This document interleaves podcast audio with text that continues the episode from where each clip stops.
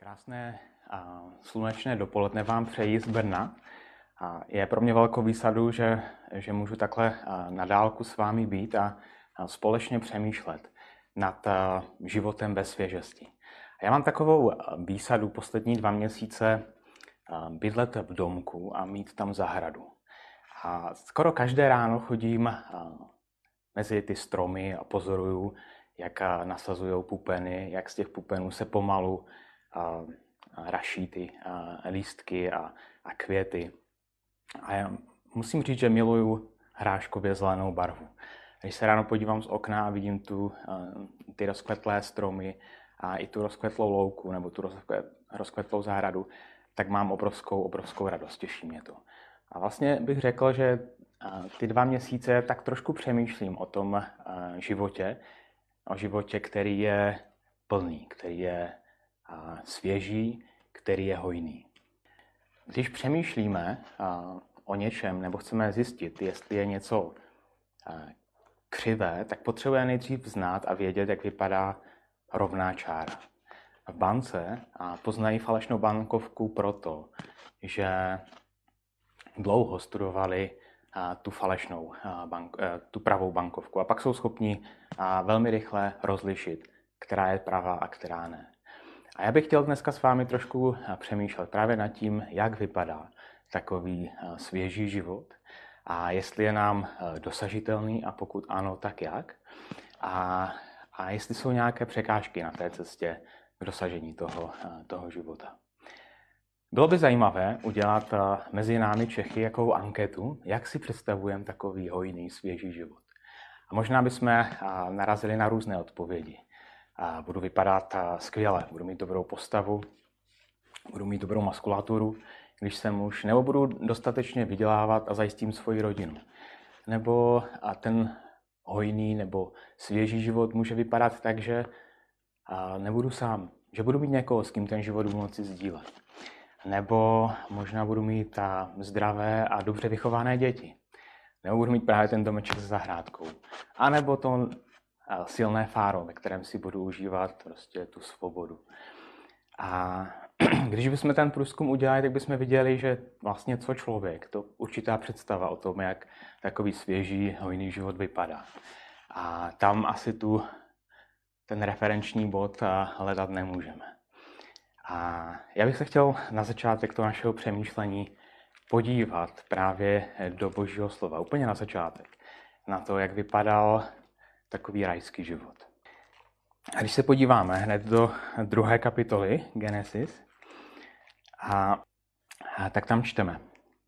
Toto je rodopis nebe a země, jak byly stvořeny. V den, kdy hospodin Bůh učinil zemi a nebe. Nebylo na zemi ještě žádné polní křovisko, ani nevzcházela žádná polní bylina. Neboť hospodin Bůh nezavlažoval zemi deštěm a nebylo člověka, který by zemi obdělával. Jen záplava vystupovala ze země a napájela celý zemský povrch. I vytvořil hospodin Bůh člověka, prach ze země, a vdechl mu v chřípí dech života. Tak se stal člověk živým tvorem. A hospodin Bůh vysadil zahradu v Edenu a na východě postavil na východě a postavil tam člověka, kterého vytvořil. Hospodin dal vyrůst ze země všemu, stromový, žádoucímu na pohled, s plody dobrými k jídlu, uprostřed zahrady, pak stromů života a stromu poznání dobrého a zlého. A kdybychom pokračovali dál v tom čtení, vlastně ty první dvě kapitoly ukazují takový rámec. Nastavují to, rámec toho, jak, jak to vlastně bylo tady na začátku. A vlastně my jsme četli, že pán Bůh vysadil zahradu, která kvetla, rostla, prostě kypěla, bujela životem a byly tam různé křoviny, různé byliny, různé stromy, ovoce. A zároveň tam bylo plno zvěře. A doprostřed do tohohle prostředí pán Bůh postavil člověka. A je velmi zajímavé, a co ten text říká. A ten text říká, i vytvořil hospodin Bůh člověka, prach ze země a vdechl mu v, chří, v chřípí dech života tak se člověk stal živým tvorem. Vlastně člověk byl postaven a byl mu dán život A, a takto jako živý tvor byl postaven do prostředu té zahrady. A kdybychom četli dál, a, tak bychom viděli a trošku si dokázali představit, jak ten život mohl vypadat. A já bych chtěl přemýšlet o třech takových věcech, jak ten život mohl vypadat. Vlastně o třech takových vztazích. Proč jsme vztahové bytosti? Vztahy jsou to, a co je vlastně to nejdůležitější v našem životě. A tak ta první vztahová rovina byl vztah člověka a toho okolního prostředí. A on byl zasazen do nádherně dokonalého prostředí. Nebyli žádní nepřátelé, nebylo žádné ohrožení a měl jasný úkol. Měl obdělávat a střežit zemi. Prostě to, co viděl kolem sebe, mu patřilo, ne jako vlastníkovi, jako správci, a měl se o to dobře starat. Byla tam smysluplná práce. A, takže ten vztah člověka k tomu okolnímu prostředí byl vlastně jako dokonalý. Byl nádherný. A i v tom se projevoval ten, ten kypící život, ten hojný život, ten svěží život. A pak tam byl vztah se ženou, s jinou bytostí lidskou. A, Bible je taková a, velmi expresivní v tom, jak to popisuje. Možná se to nehodí v neděli do kostela nebo a, do kázání, ale přečtu to. Oba dva byli nází. Člověk i jeho žena, ale nestyděli se. Oba dva byli nází. Oba dva byli přímí před sebou, viděli se přesně takový, jací jsou. Oni jsou tady ještě před rouchem Adamovým. Žádný listy, žádný fíkový krytí, tak jak je pán Bůh stvořil. Stojí jeden před druhým. Zase, prostě nádhera, krása. Je tam život mezi nima. Vztah, ve kterém není žádná překážka, žádné odsuzování, žádný hněv, žádné zranění. A to je ta druhá rovina. A pak je tady ještě ta třetí rovina, a to je vztah eh, člověka k Bohu. A když, když bychom četli dál, tak bylo běžné, že muž a žena se procházeli po zahradě, užívali si tu zahradu. A po té zahradě procházel taky hospodin. A mezi nima zase žádná překážka, jako byla tam komunikace a všechno fungovalo tak, jak má. A Bible, když a, a vlastně a popisuje ten čas na začátku, ten čas v ráji, tak je tam taková fráze, která se neustále opakuje a tu frázi pronáší pán Bůh jako stvořitel. A on říká, že na konci toho šestého dne, když úplně všechno stvořil, nastavil, spustil ten systém, tak říká, že všechno je velmi dobré. A možná by se dalo říct, všechno je tak, jak má být. V té nejlepší možné formě. Tudíž i život byl v té nejlepší možné formě. V tom největším, nejlepším možném levelu.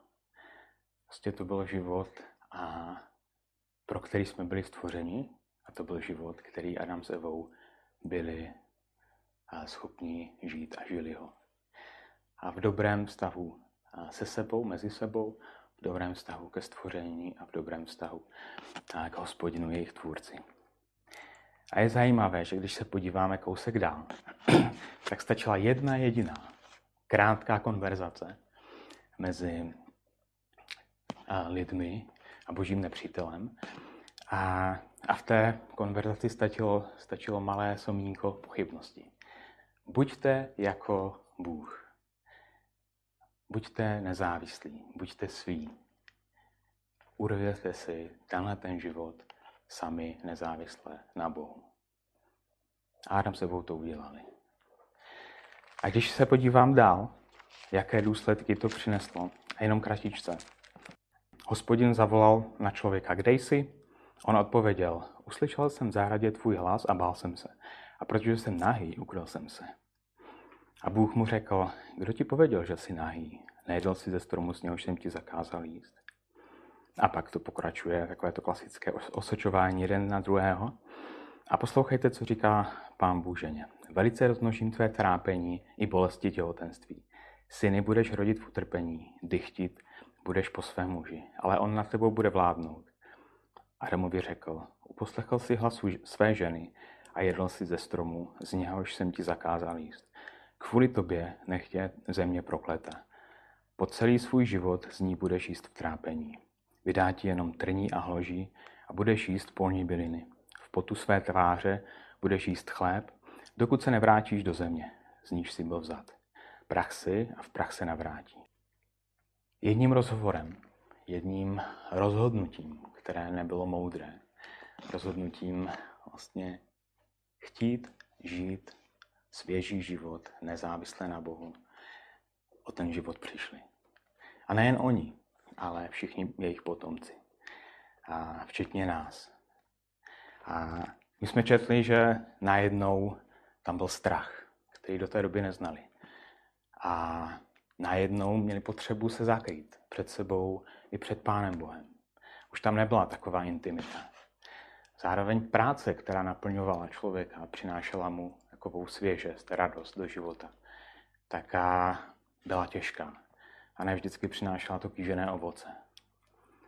Jedním jediným rozhodnutím. A když bychom se od tohohle okamžiku dívali dál, tak bychom viděli a možná i identifikovali v našich životech dvě takové protichůdné věci. Na jedné straně to, že prožíváme tu realitu. Prožíváme tu realitu toho, že ten náš život, ty naše životy, velmi často jako jsou podobné, nebo nejsou podobné tomu životu Adama a Evy v ráji. A chybí tam to naplnění, chybí tam ta radost, chybí tam ten smysl. A na druhou stranu, jako i v tom našem životě identifikujeme tu hlubokou touhu, že bychom si přáli, aby to bylo jinak. Tak nějak prostě jsme stvoření pro tenhle ten život, který je a plný, který je plný svěžesti. A když bychom se od tohohle okamžiku dívali dál do Božího slova, tak bychom viděli různé takové záblesky toho, že se tu a tam objevil takový hojný, kypící život.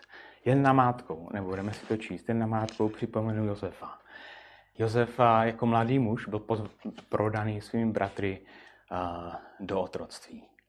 Byl ve vězení a prostě prožíval určité těžké věci, ale neustále se v tom příběhu, který je, on vyprá, který je o něm vyprávěn, tak se objevuje takové frá, taková fráze a hospodin byl s ním. A proč byl s ním, tak žehnal tomu, co Josef dělal. A když bychom se dívali na ten Josefův život, tak bychom viděli, jak ten jeho život najednou prostě vzkvétá. A z někoho, kdo byl prodán do otroství, kdo byl tím nejnižším služebníkem, kdo byl prostě ve vězení, najednou se stane muž, který je druhý nejmocnější po faraonovi. A nejen to, jako to, na co Josef sáhl, tak vzkvétalo. A celý Egypt byl vlastně požehnán tím, že jako skrze Josefa přicházel ten boží život do, do Egypta. A jak jsem už zmiňoval, prostě neustále je vidět takové určité záblesky toho hojného, svěžího života. A pak v té historii se dostaneme do okamžiku, kdy se narodí muž. Muž, o něm se už dlouho psalo možná tisíce let dopředu se ptalo, psalo o tom, že přijde. Přijde a, a přinese život. A ten jiný život, ten život, po kterém toužíme, ten život, který hledáme, ten hrajský život, ten, o který jsme přišli, tím jedním rozhodnutím Adama a Evy. A tak se narodil Ježíš, narodil se Kristus. Vydalo by to na několik kázání, přemýšlení, zamýšlení, přemýšlet nad tím, jak Ježíš a jaký život žil. A já bych chtěl eh, nechat promluvit eh, vlastně pár jeho přátel, a co o něm říkají.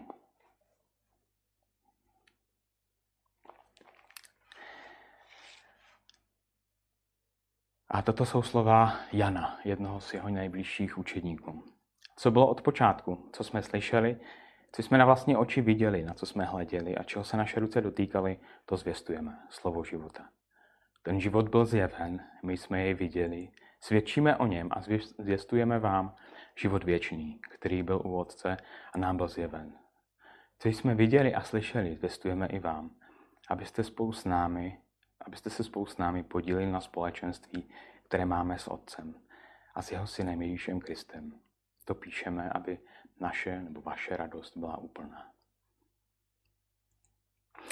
A Jan říká, my jsme měli tu obrovskou výsadu, že jsme zahlídli ten život. A nejen, že jsme ho zahlídli, pan Jan tam říká, byl nám zjeven. On říká, my jsme měli tu možnost si ho dotýkat, my jsme měli tu možnost si ho ošahat, jsme měli tu možnost být uprostřed tohohle života. Života, který je v Kristu. Jan, který napsal tahle ta slova, tak eh, v úvodu ke svému evangeliu píše, a v něm byl život. V něm je ten hojný, ten svěží život. A to je obrovská naděje. A my možná prožíváme, že ten náš život není až tak hojný, tak svěží, jak bychom toužili. Někde hluboko je ta obrovská touha žít takový svěží život. A, a tady se objevuje naděje. Prostě je možné žít takovýhle život. Ježíš, když byl malý, tak o něm čteme. A Ježíš prospíval na duchu i na těle a byl milý Bohu i lidem. A není to nádherná definice svěžího hojného života. Být milý Bohu i lidem. A zároveň rostl, prospíval na duchu i na těle. Prostě růst a zároveň potěšení pro lidi i pro Pána Boha. A když bychom přemýšleli nad životem Pána Ježíše, tak bychom viděli, že ten život, který on žil, který představoval a který pramenil z jeho hlubokého vztahu s otcem. A minulý týden jsme tady přemýšleli eh, s Radkem o tom klokotání tohohle světa a o tom, že potřebujeme zůstat ve středu. A, Ježíš byl neustále ve středu, neustále blízko u svého otce a z toho vycházel život. A tak bychom viděli, že ten život, který žil Ježíš, tak když se člověk s Ježíšem setkal, tak jako by ten život přeskočil na něj. Pokud na Ježíše dobrým způsobem zareagoval. A já bych se chtěl podívat s vámi ještě na jedno, jeden takový příběh. Jedno takové setkání, které bylo krátké, bylo neobvyklé, ale bylo revoluční.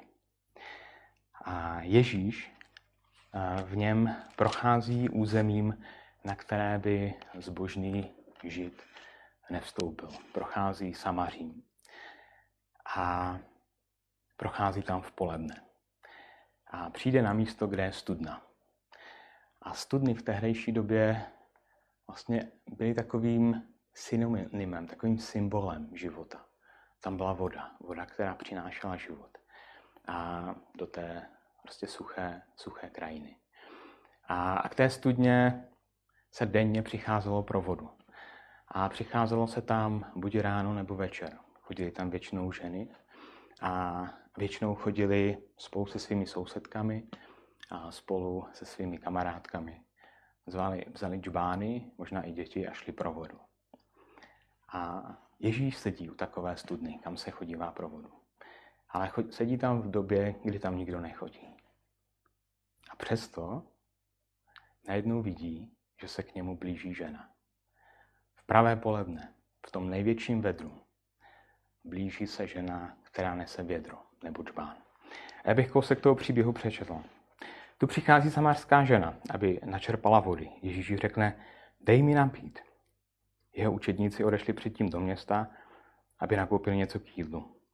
Samarská žena mu odpoví, jak ty, jako žid, můžeš chtít ode mě, samařanky, abych ti dala napít? Židé se totiž se samařany nestýkají. Ježíši odpověděl, kdyby znala, co dává Bůh a věděla, kdo ti říká, abys mu dala napít. Požádala bys ty jeho a on by ti dal vodu živou. Žena mu řekla, pane, ani vědro nemáš a studna je hluboká. Kde tedy vezmeš tu živou vodu? Jsi snad větší než náš praotec Jákob, který nám tu studnu dal? Sám z ní pil a stejně i jeho synové, jeho stáda. Ježíši odpověděl, každý, kdo pije tuto vodu, bude mít opět žízeň. Kdo by se však napil vody, kterou mu dám já, nebude žíznit na věky. Voda, kterou mu dám, stane se v něm pramenem vyvěrajícím k životu věčnému. Ta žena mu řekla, pane, dej mi té vody, abych už nežíznila a nemusela už sem chodit pro vodu. A pak ten rozhovor pokračuje dál. Ježíš s tou ženou, kromě té žízně, kterou, o které jsme tady četli, tak a s ním mluví o jejich vztazích. Říkají, přiveď svého muže. A ona mu říká, pane, já nemám muže. A Ježíš říká, máš pravdu, ty nemáš muže. Měl jsi pět mužů a ten, se kterým žiješ, není tvůj muž. A, a pak a se přesunou a, a řeší s ní vlastně takovou její nejistotu ohledně toho, jak má být pán Bůh uctíván. Takže nám mu říká, Ježíši, vy říkáte, Bůh se má uctívat v Jeruzalémě. Naši předkové ho ctili tady. Co je pravda? Kde je pravda? Ten rozhovor je opravdu krátký a my nemáme mnoho času na to se podívat víc na tu ženu. Ale chtěl bych, aby jsme jako přemýšleli nad tím, v jakém stavu ta žena k té studně přicházela. Přicházela v nezvyklou dobu a možná neměla roušku, ale zcela určitě dodržovala bezpečnou vzdálenost. A to záměrně. A možná ten život, který vedla, byl soufalý. A ona vlastně se nechtěla potkat a s lidma ze svého města nebo ze své vesnice. Ona žila v takové izolaci. A Ježíš, když s ní mluví, tak odkrývá určitý, určitou její žízeň. Žízeň po životě, kterou se ona snaží naplnit vztahy. Měla pět mužů a ten, který, se kterým žije, tak a, asi to není Bůh ví jaký vztah, protože Ježíš říká, ať s ním žije, já nemám muže. Že k té studně přichází žena, která je hluboce vyprála. A ona tam jde pro vodu. Aby tam přišla zase zítra pro vodu a pozítří. A tak a prostě přichází tam a, a Ježíš s ní začíná mluvit. A začíná jí tak jako otevírat postupně to její nitro, jaký je ten její stav. A dovede jí do bodu, kdy ona přizná, já jsem vlastně velmi žíznivá, hladová, vyprála. Prosím tě, dej mi napít. Když bychom pokračovali v tom příběhu dál, přečtu jenom jeden verš. A žena, poté, co skončila ta konverzace s Ježíšem, a žena tam nechala svůj džbán, odešla do města a řekla lidem, pojďte se podívat na člověka, který mi řekl všecko, co jsem dělala. Není to snad Mesiáš? Je to zajímavé. Když ta žena přichází k té studně, je rozbitá, izolovaná a nedaří se jí ve vztazích a radši jde prostě pro tu vodu v čase, kdy tam nikdo není, aby ho nepotkala. A, a odchází zpátky od té studny. Nechává tam svůj džbán, ona tam šla pro vodu, aby neměla žízeň. Ale ten džbán zůstává u té studny, jak jsme četli. A míří, míří k městu. A co je zajímavé, tak míří ne k městu, aby šla do svého bytu za tím svým nemužem, ale míří k městu a možná obchází dům od domu. Míří k lidem. A míří tam proto, aby jim řekla o vodě, o životě. O vodě, která prostě vyvěrá pro věčnost, pro věčný život. A co Ježíš jako v tom krátkém rozhovoru řekl? Co jí, jako, jak jí dal nabít? Jak jí předal ten, ten život, který je svěží, který je čerstvý? On jí jako řekl vlastně v tom rozhovoru, jako záleží mi na tobě. Úplně na začátku říká, máš co dát, můžeš mi dát trošku vody. Nejsi bezcená, nejsi nikdo. A zároveň Ježíš říká, a já tě znám hluboce. A vytvoří prostor, ve kterém ta žena je ochotná do toho vstup, prostoru vstoupit a říct, máš pravdu, žij s ním, potřebuju se napít, potřebuju vlastně nový život. Ne ten starý, který znám, ale potřebuju nový život. A v konečném důsledku, nebo v konečném okamžiku Ježíš ukazuje, já jsem tvůj stvořitel. Já jsem Pán Bůh. Já jsem ten, kdo s tebou tady mluví. Já tě znám tak dobře, protože a, jsem tě vytvořil. Záleží mi na tobě. A pokud ta žena přicházela, možná zkroušeně, vypráhle, vyčerpaně, tak si dokážu představit, že k tomu městu běží plná radosti. A prostě kypí tam z ní ten, ten život.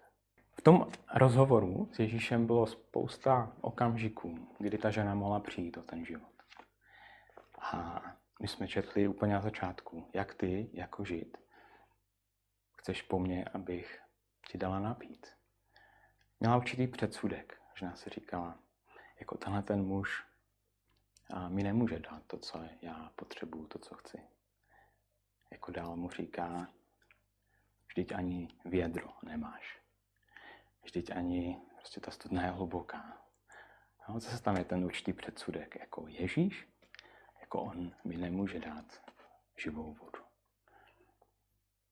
A pak a s ním řeší ta žena i tu takovou nejistotu v těch věcech a, jako víry a věcech duchovnosti. A je zajímavé, jak Ježíš na to reaguje. On tam vlastně mluví o Otci. On tam říká, víš, jako duchovní vůdcové by mluvili o Bohu s tebou, ale jak si mluvit o Otci, který je mým Bohem. Já s ním mám niterný, hluboký, blízký vztah a to, co ti říkám, je pravda, protože já to zažívám denně. A, a říkám ti, že Boha nebudete ctít ani v Jeruzalémě, ani na této hoře, ale budete ho ctít v duchu a v pravdě. A co je fascinující pro mě, je reakce té ženy. Ona říká Ježíši, Ježíši, dej mi napít, proč? Abych sem už nemusela chodit. Vlastně mi to trošku připomíná znovu ten ráj. Ježíši, dej mi tu vodu, já si ji vezmu a půjdu si s tou vodou žít. Ale Ježíš nedává žádnou nádobu. To, co Ježíš dává, je sám sebe. A on na jiném místě mluví se svými učedníky a s lidmi, kteří mu naslouchali o určitém obrazu, o obrazu vinného kmene a ratolestí. A Ježíš tam říká, že ta ratolest nemůže sama od sebe činit nic. Pokud ta ratolest není blízkou toho kmenu, tak uschne a ten život tam není. Jediná šance, jak ta ratolest může mít život, je, že bude blízko toho kmenu.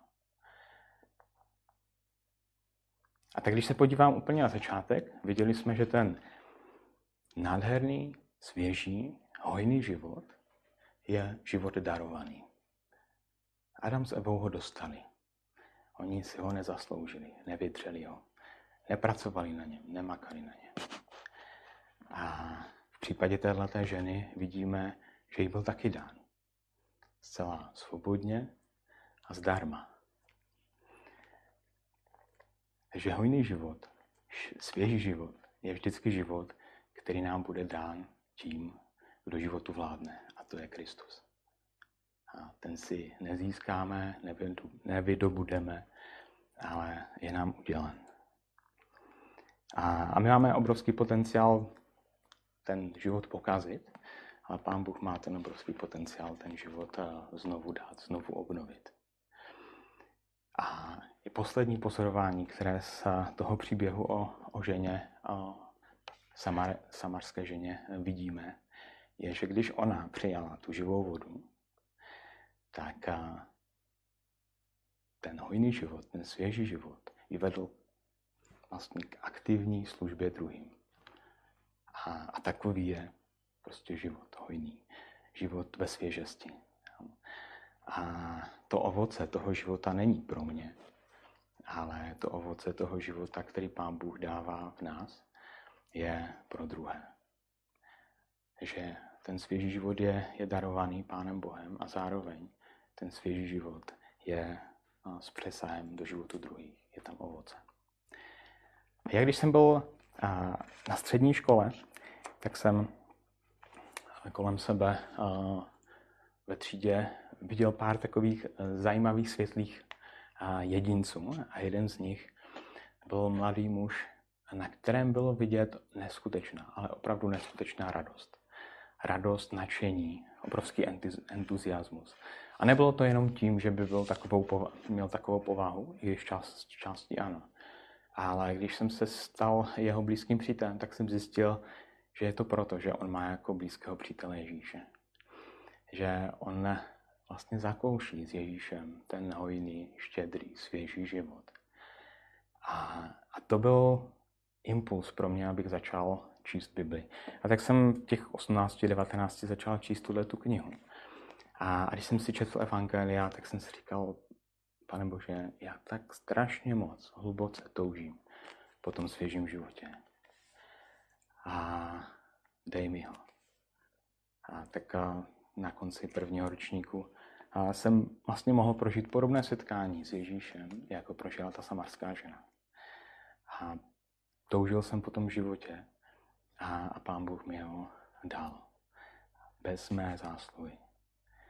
A, tak já nám všem přeji, aby jsme ten život, po kterém toužíme, a je to dobře, že po něm toužíme, protože pro něj jsme byli stvořeni, tak aby jsme ho mohli nacházet. A můžeme ho nacházet a, a můžeme se snažit ho nacházet na mnoha, mnoha místech, ale jenom na jednom jediném. A je skutečně k nalezení v tom, který sám je životem v Kristu. Tak vám přeji, ať můžeme v těchto dnech i v těch příštích dnech a nalézat ten hojný a svěží život v Pánu Ježíši. Takže přeji vám krásné nedělní poledne a odpoledne.